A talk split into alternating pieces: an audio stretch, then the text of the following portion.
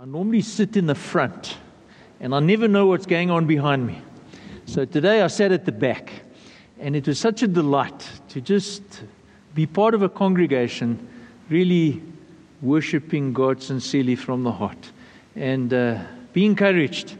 We ought to be encouraged. I think indeed great is thy faithfulness, O God, my Father. Well, we turn this morning to Hebrews chapter 13 again. And uh, this morning, I do want to make a few comments before I read the passage. It is a well known passage. It is what we use and often refer to as a benediction, and mostly familiar to us, uh, quoted at the end of uh, a worship service or even at the end of a funeral service. And so I do want to point out right at the beginning, in fact, that I discovered that some of the passages that we take for granted, that we love so dearly, if we just dig a little bit deeper, there's even greater riches and blessing that we can derive from it. So I do want to pray, and then I'm going to make a few comments, and then I'm going to read uh, the benediction, verse 20 and 21 of Hebrews 13. Lord, again, just to acknowledge in unison as we've done this morning in song, great is your faithfulness. We look back and we can say, Lord, thus far the Lord has been with us. But we know that the challenges of life are real, that day by day, Lord, something different uh, bends in the road and, and hardships occur, uh, challenges are presented. And so we pray, Lord, that we would continue to experience uh, your practical faithfulness in the everyday living of life. And, and Lord, we know that, that part of that provision, part of that faithfulness is, is that which you have give, given to us in the Word uh, to guide us, to direct us, and even to equip us. And so we pray to that end here this morning in Jesus' name. Amen. I did uh, two weeks ago uh, deal with the passage just before this. And uh, just to remind you, there was an appeal there uh, from the author of the book, and the appeal was pray for us. Pray for us. And the author's appeal is uh, something that he, as a leader, recognized uh, the gathering together of others that they would be praying for he and the other leaders. That prompted us in that particular message to consider that we too, as a congregation, that we leaders, elders, and pastors appeal to you as members of the church. Do pray for us. We leaders stand in desperate need of God's help. We need your prayers, week in and week out. And the particular issue that we identified there is that we leaders can so easily stray. We can leave the pathway that God has called us onto. And our consciences are in need, I use the word of constant recalibration, that leaders constantly uh, conform to the standard of God's word. So easily we stray from the will of God. And so I repeat this morning again pray for us. Pray for us. Don't think that we are stronger than you are. Each of us in need of God's help, pray for us. But as we move on in this passage this morning, we are going to see that the need for prayer is mutual. What do I mean by that? In our passage, uh, the author, having sought the prayers of the Hebrew readers for himself, we find him now immediately approaching the throne of grace for them. We're going to look at that prayer this morning. He has for the past 13 chapters, and us, I don't know, maybe 28, maybe 38 weeks, uh, considering the teaching and the exhorting and, and the doctrine and the encouraging that the author has been delivering to the Hebrews. So much has been said to them from him to guide them, to inform them, to direct them. But now, as he gets to the end of the book and prays this prayer, pleading that God would apply to the hearts of his readers the benefits and the fruit of all this important instruction which he has been presenting to them. So, my point is this Don't consider this benediction in isolation. This is not just some kind of fitting conclusion to a book separate from the rest of the book.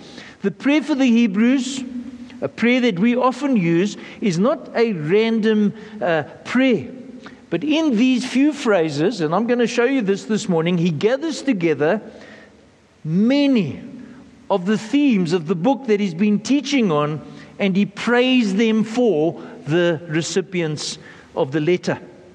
So, having said that, follow with me and uh, look out for that as I read these verses to you. Verse 20.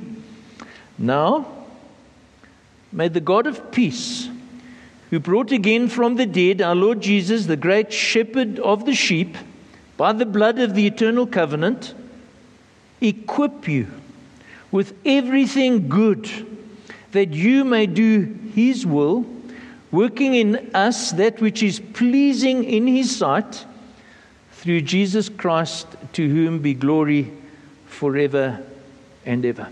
Amen. Two verses and two major themes that we're going to be uh, following in, these, in this message this morning. The prayer is presented in a very useful way and, and uh, appropriate way. You will see in the verse 20 the person to whom he prays is presented. Something of a description of God that he goes to to present his request.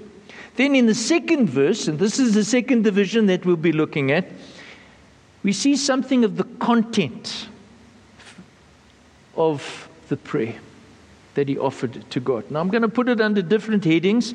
So the person identified, yes, verse 20, the content of the prayer, verse 21. But I want to do it differently. And my first point I want to make this morning is every believer is in need of help. That includes all of us, yeah?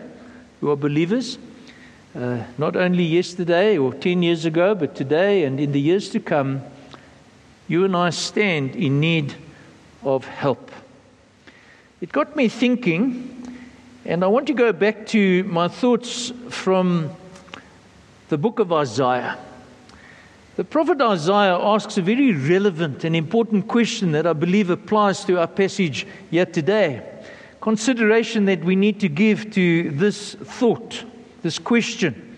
And I read in Isaiah 44, verse 10, he asks, here's a question. You think about this question Who fashions a God or casts an idol that is profitable for nothing? You get, you get the thought?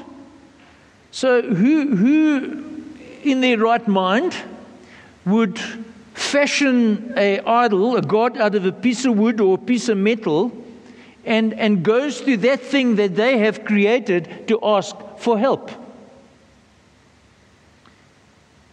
We could put that in other words. Can anyone be so foolish as to create something out of wood or steel or anything else and treat it as a God, where we did, we're told in, in verse 17 of Isaiah 44, having made this God, falls down to it. You get the picture? And worships it. And he prays to it, saying, Deliver me, for you are my God.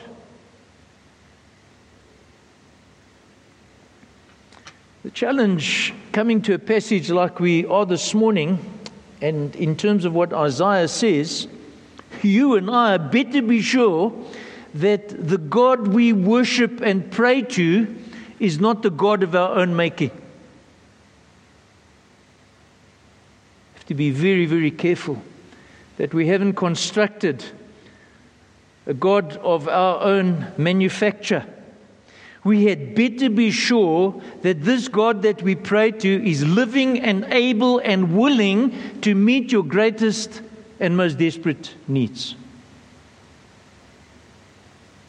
It is a fact that God's little g, down through the ages, as we read in the Old Testament and even the New Testament, and uh, even in our own day, the point is that I want to make is that it is within our capacity in human beings to construct objects of worship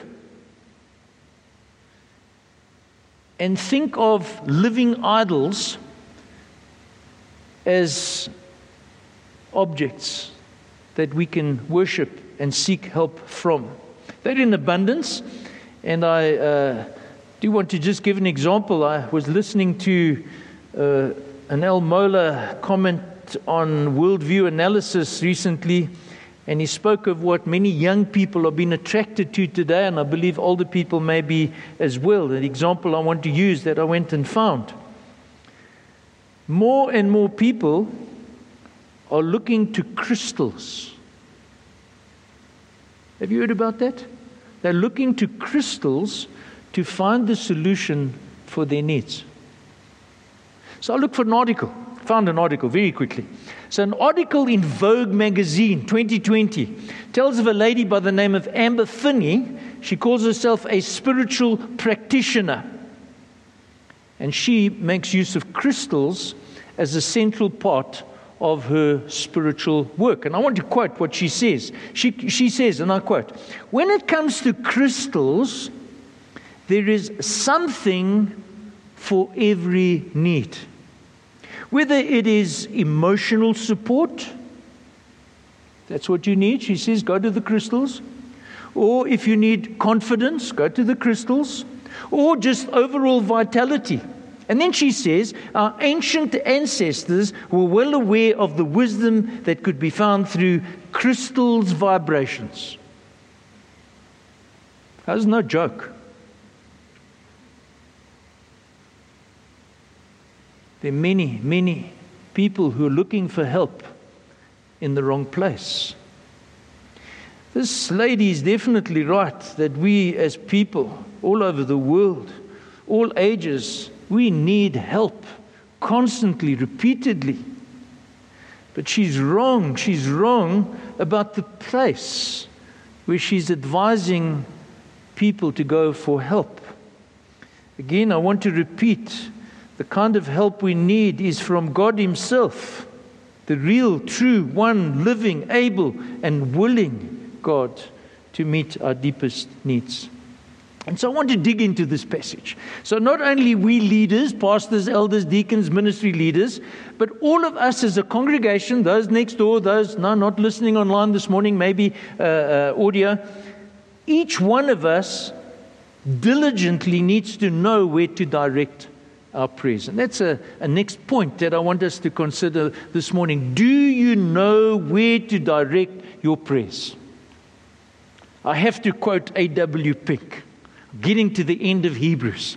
So he has a quote, and, and he analyzes this verse, these two verses so well. He says, The person to whom the author prayed is yet described by one of his titles. Now we know that God reveals himself, his revelation about God, through the various titles that he uses in all of the Bible. Well, the one particular title used in this passage, namely, the God of peace. He goes on and then by one of his works. Now, God does many works. The particular work identified here in these verses, the raising of Christ from the dead. We're going to explore that a little bit this morning. And this, in turn, ascribed to the blood of the eternal covenant. Now, God identified as the God of peace. There's seven references in the New Testament to God having the title as the God of peace. That should be of particular interest to us as human beings. It's not very difficult for us to see and be led to ask the question how can there be peace where, by very definition of our lives, we're at loggerheads with God? How can there be peace? We are people who prefer other things rather than God, lesser things other than God. We understand that we're under the judgment of God. We understand that we're under the wrath of God. So, the important question coming to a passage like this, the God of peace, why, why would He be favorably be, dis, favorably be disposed to us? Why would He hear our pleas for help. Consider that very, very important question. Why would God listen to your and my prayers for help? Well, I want to start the explanation and uh, consider the last phrase in verse 20 first. We're going to try and see how these phrases connect one to the other. The last phrase is by the blood of the eternal covenant. Well, it is through, we all know this. I believe most of us would know. Oh, I was so encouraged this morning. A young little girl in the children's talk, I don't think she's five years old, was able to express in response to a question that it's the blood of Jesus that saves sinners. So, the blood which Jesus shed for sinners, it is through that blood that he became the great shepherd of the sheep. Now, I'm trying to connect the passage, the different phrases. Now, let's think about the shepherd of the sheep. Jesus had, from eternity past, been shepherd of the sheep. Remember that we're told that he's the Lamb of God slain before the foundation of the world. So there is an, a, a plan from eternity past. However, or we could say, if I could add to that, uh, we could say that by decree he is shepherd of the sheep. By ordination, he's shepherd of the sheep. But on the cross, the death of Jesus on the cross, the sheep became his purchased property, his ownership. It was because of the atoning, or it is because of the atoning blood that God delivered Jesus from the grave. Now we're moving to the second phrase. Think about Lazarus for a minute. Lazarus was raised from the dead. Why can't we go and uh, claim that we can have forgiveness of sins through Lazarus? Something unique, many things unique about Jesus, some of, some of which I'm going to touch on. Don't forget, don't neglect to see that Jesus, the great shepherd of the sheep from eternity past, was brought into a state of death by sentence of the law. The perfect, righteous Son of God, carrying the sins of the world, was declared to be guilty. And he needed to face, he was required to face the consequential punishment for the sin of the world. But why then, and at what point is he raised from the dead? Having fully satisfied divine justice, he did all that was required to settle the debt that was owed to God for the sheep.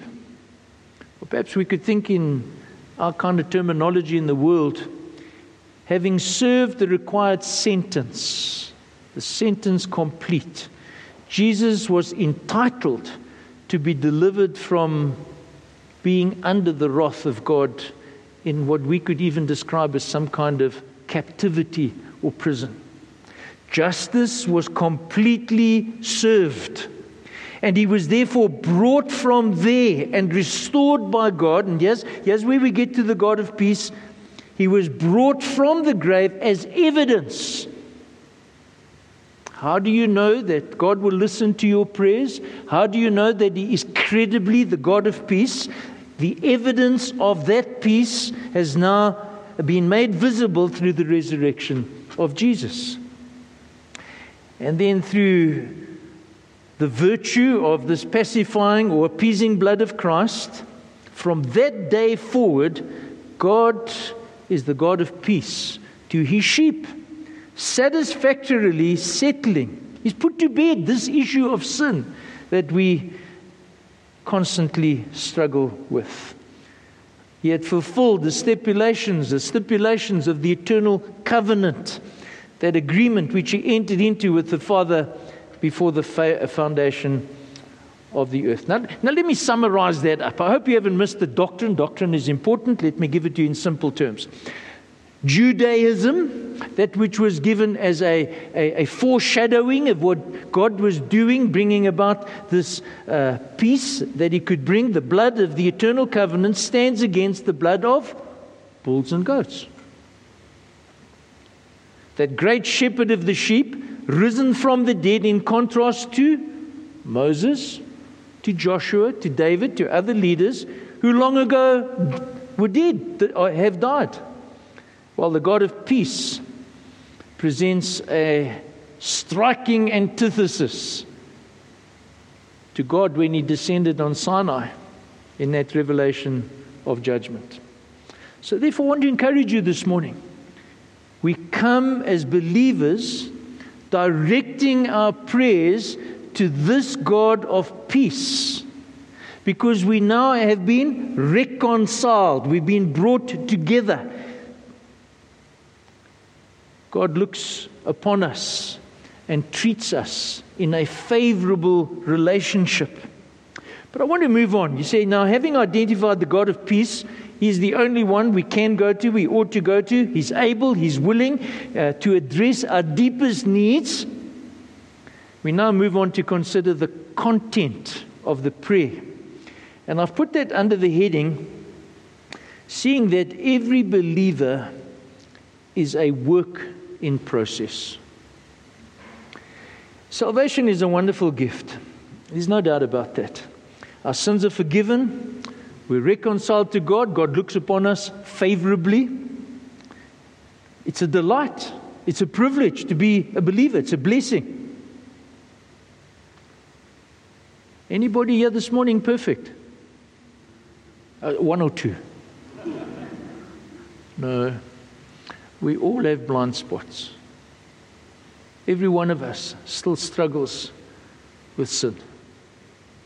I would not be surprised, even in this last week, in some way or another, whether in thought or in deed, all of us sinned. We suffer with the remaining marks of sin. We have imperfection. We disappoint other people through unrighteous actions that we do, and other people disappoint us when they do sinful things toward us. And then let's not forget this is not just a horizontal uh, relationship.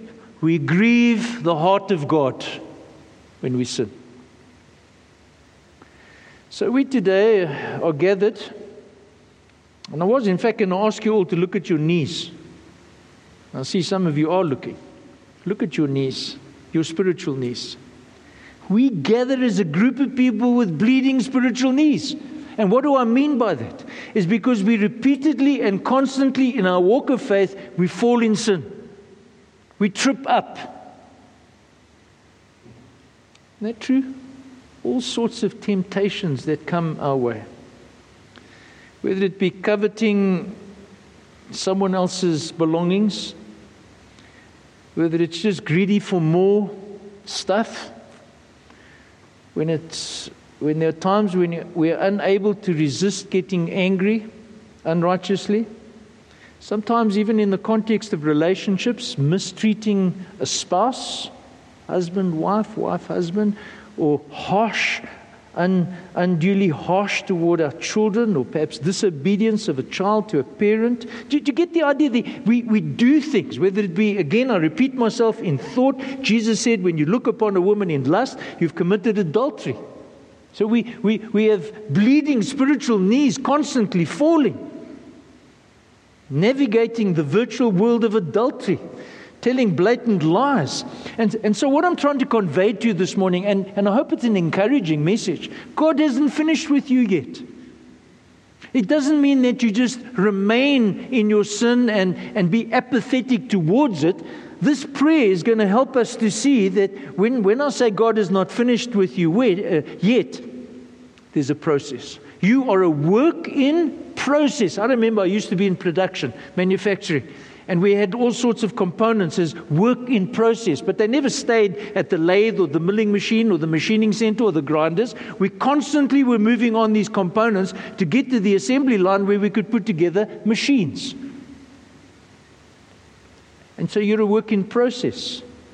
Well, there are two things, two things in this process where God is not finished with you yet. The first one is He's praying for the repairing of that which is broken. Equip you, he says in verse 21, may this God of peace equip you with everything good that you may do his will. I looked at many explanations trying to understand this word equip. And I concluded that the English word is wholly inadequate. All right, so, so let me give you two of the better explanations, but it comes in a few words. An author by the name of T. Scott says this is what this word means rectifying every disorder of their souls and completely fitting them for every part of his holy service. Uh, isn't that wonderful? That, that's, that's the goal. That's, that's the direction. That's, that's this work in progress where it ought to end. Or Alistair Begg. I think some of you listen to Alistair Begg in, in, in his ministry called Truth for Life. He has a great definition uh, uh, in, in translating this prayer. He says, May He put, this is God, may He put in you a proper condition. May He make you complete. May He restore you. May He mend you. May he repair you. This word is used elsewhere in the New Testament, so it's not uh, uniquely used in this passage. One example where it is used is in Matthew chapter 4. Jesus, on that particular occasion, he's coming to the disciples. They're along the Sea of Galilee and they've been out fishing and they're on the shore mending their nets. This word is the same word used for mending the nets. They were repairing that which was broken. Isn't that great? God, so equip you, repairing that which is broken. And so, this prayer today, as, as the, the author prays for the believers, and remember, we're learning to pray for each other, it's a prayer for the progressive sanctification of the believer. You know what the problem is? We often see somebody trip up and we judge them. Rather pray for them.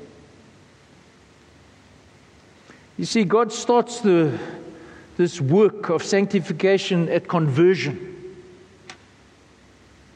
Definitely starts. There's a line in the sand where things begin to change. When you're born again by His Spirit. But the work of grace continues for the rest of your life. We need to receive that. We need to believe it. And, and, and even if you've made progress, and some have made progress, and you're being more and more conformed to the likeness of Jesus, the reality is you need more molding. I need more shaping and strengthening because there are duties we need to perform, there's character that needs to change, and there's resilience needed for the trials that come our way.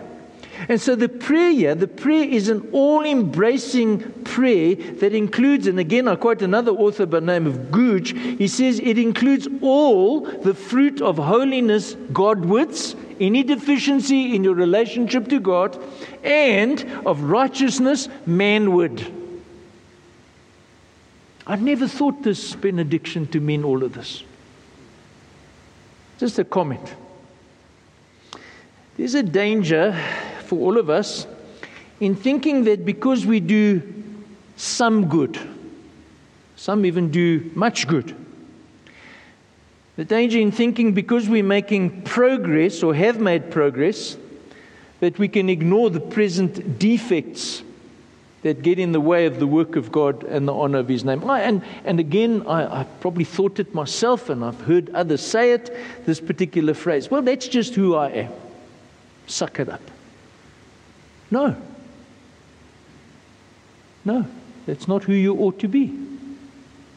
We cannot stop the mending and restoring and the rectifying of you and me must continue because it is comprehensive. And how does it continue? Where does it continue? What's the goal of its journey? To do His will. That's God's intention, to do His will. How do we know the will of God? Well, it's everything He makes known to us in the scriptures. And so, if I were to summarize this prayer, I'll do it like this I'm praying that this God of peace, who through the blood of the eternal covenant brought back from the dead the Lord Jesus, the great shepherd of the sheep, in other words, he has the substance of why this prayer can be directed towards Almighty God. This is the one whom I go to in prayer. And I'm asking Him that He will give you everything that you require to do His will. because I know that God is not is able not only to supply what is necessary, but to repair what is broken. Now that's the first petition. Want to move on? A little bit of an introduction to the second petition. I don't know if you've noticed when I've used the word, but let me say it explicitly. The first petition expresses the goal. This is where God wants you to get to eventually. A work in progress that needs to be complete and will be completed when the Lord returns or calls for you, not before. The goal. In the second petition, this is now where we get a little bit more practical. The second petition he expresses and shows us the means, the method, the how that this will be accomplished in us believers. So, progress in repairing what is broken, this is what I'm going to elaborate. If there's brokenness in your life, progress in repairing that which is broken is brought about not only by moral persuasion, in other words, not just information, but by the actual and effective work of God in you. We evangelicals need to grab hold of that because we often only think of the head. This morning, I want you to think about the heart. And so, the second petition I've put under the heading prayer for the working, the inworking of divine power. It's not my idea. Have a look at verse 21. This God of peace working in us that which is pleasing in his sight through Jesus Christ, to whom be glory forever and ever. Amen. We are weak spiritually. We are feeble. We suffer, we suffer repeatedly with the corruption of sin. It's not enough for our minds just to be informed by means of external revelation and information. Now, I'm big on the Bible. I think you all know that. Authoritative, uh, sufficient, inerrant Word of God. But let me explain to you what I mean. A Bible study on marriage, from the scriptures, of course, or a brochure giving biblical insights on dealing with pornography. And I've seen a lot of these brochures, and we pass them around uh, to people who struggle with this issue. Or teaching from Scripture on a particular uh, challenge like greed is unlikely to have any long term effect in helping you or me overcome those challenges. Now, maybe you're a little bit shocked at what I'm saying here today, but I've seen it. Seen it. I've handed brochures out, spent time speaking to people, and I've quoted scriptures and uh, taught the scriptures, and, and, and we agreed to the scriptures and, and the truth of God. Here's the point. In addition to information and revelation and biblical truth, God the Holy Spirit must stimulate your affections. There needs to be a stirring within your heart. You need to get to the place where you love what He loves. And that will not happen unless the Spirit of God is at work in you. And you need to be praying to that end. And I need to be praying to that end for you. And you need to be praying to that end for me. But not only just that, there needs to be the Holy Spirit propelling, and I like that word propelling, borrowing it, of course, from my friend A.W. Pink, propelling our wills, praying toward us making the decisions Jesus would make. Now, let me go a little bit further. You are in a wonderful position as a believer. I want to remind you of the position you're in this morning. Unlike the unbeliever, you have the Holy Spirit in your life as one who is born of the Spirit. I'm so saddened when people only liken the work of the Spirit to a gathering on a Sunday morning when they're worshiping together with others. It's only It's one small little slither of the work of the Holy Spirit. The deal breaking difference between you as a believer and someone else you know who is an unbeliever it's a horrible thought. Do you know that the unbeliever is under the destructive, sin promoting influence of the Prince of Darkness? Don't be surprised when unbelievers do things contrary to what you know to be honoring and pleasing to God. That under the influence, and this is not my idea, Ephesians chapter 2, verse 2. Following the course of this world. This is the nature of the unbeliever. Following the prince of the power of the air, the spirit that is now at work in the sons of disobedience. Now, here's the good news for the believer. Whereas for you and me as believers, you know what the scripture says in Philippians 2:13? For it is God who is at work in you, both to will, is the decision, the propelling of the mind to make decisions, and to work for his good pleasure. That's a wonderful truth. It's a wonderful privilege. Not forgetting, if I may say, in progressive sanctification, after your conversion, you have responsibilities. You need to stop watching series with nudity in it if you want to avoid pornography and lust. I mean, that's just your responsibility. It tells us that in Philippians 2:12, work out your own salvation with fear and trembling. Your responsibility, human responsibility, for it is God who works in you to will and to do.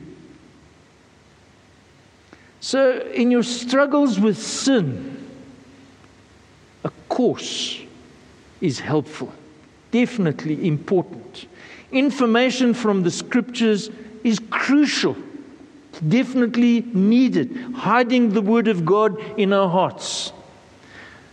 But an attitude of praying for God, in dependence on God, to put within you the desire to do His will, to do that which is pleasing in His sight, and to give you the strength. It's a disposition that we need to move in and towards. Now, there are two truths here that we need to perhaps just pull out and recognize just for a minute. When, when these two truths are recognized and, and honestly acknowledged, what are they? I want to encourage you this morning acknowledge that you are impotent in and of yourself. You're weak. I'm weak. We're powerless. So that's the one side. The other side is the efficiency of inwrought grace. The efficiency, the effectiveness of the Holy Spirit at work in you as a believer. You hold those two things in tension. And then you know what happens? As you grow, you give glory to God. There's an old phrase we use, but I don't know if we understand it. We are trophies of grace. We are the work of His hands or the handiwork of God from salvation, for salvation, from start to finish. And in all of that, the, the, the, the point is to point to the greatness of God's grace. That's why He ends uh, on the glory of God changes and repairs to our brokenness should not provoke others to pat us on the back. When you see somebody getting on well in the church, you know what we need to do? Thank God for what He's doing in your life. It is to God and God alone that honor and thanks is due. God must get the glory. Listen to the Apostle Paul. He, he, he, he leads by example here. He says in 1 Corinthians 15, But by the grace of God I am what I am and his grace toward me was not in vain. On the contrary, I worked harder than any of them, though it was not I. You see, there's an acknowledgement. This is not me. I'm weak. I'm, I'm a fragile vessel, broken vessel. It's not I, but the grace of God at work in me. I want to make a final comment and then I'll conclude. There cannot be conformity to the will of God in your life until there is conformity to Him in your heart. Inward change. You see, external change, or what we could speak of as human effort in reformation or rehabilitation, man's method, apart from God's work, can produce for a short season, or perhaps even for a longer season, that which is visible to people. Look at me. The focus is on external show. And Jesus identified this in the Pharisees in Matthew 23. He said, Woe to you, scribes and Pharisees, hypocrites, for you clean the outside of the cup and plate. But inside, they're full of greed and self indulgence. So, so uh, external change doesn't do it for God, if I can put it in plain language. Real change the divine method is that God works from the inside, the heart. You've got to focus attention on heart change as the Spirit works in you. That which is visible to God. No one can see what's in my heart this morning. And I cannot see what's in your heart. God can. And, and, and that's where we work towards. God addresses the state of the heart. Just my conclusion, I have it as implications, three of them very quickly.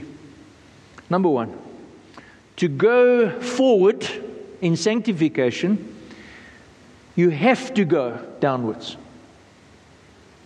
There's no way forwards unless you go downwards. What do, what do I mean by that? There will be no spiritual growth in your life or my life unless you see and recognize and express and show your utter dependence on God. You go down before you go forward.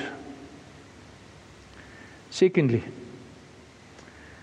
I've learnt in these last verses of this chapter again pastors and elders and deacons and members, we need each other in the church.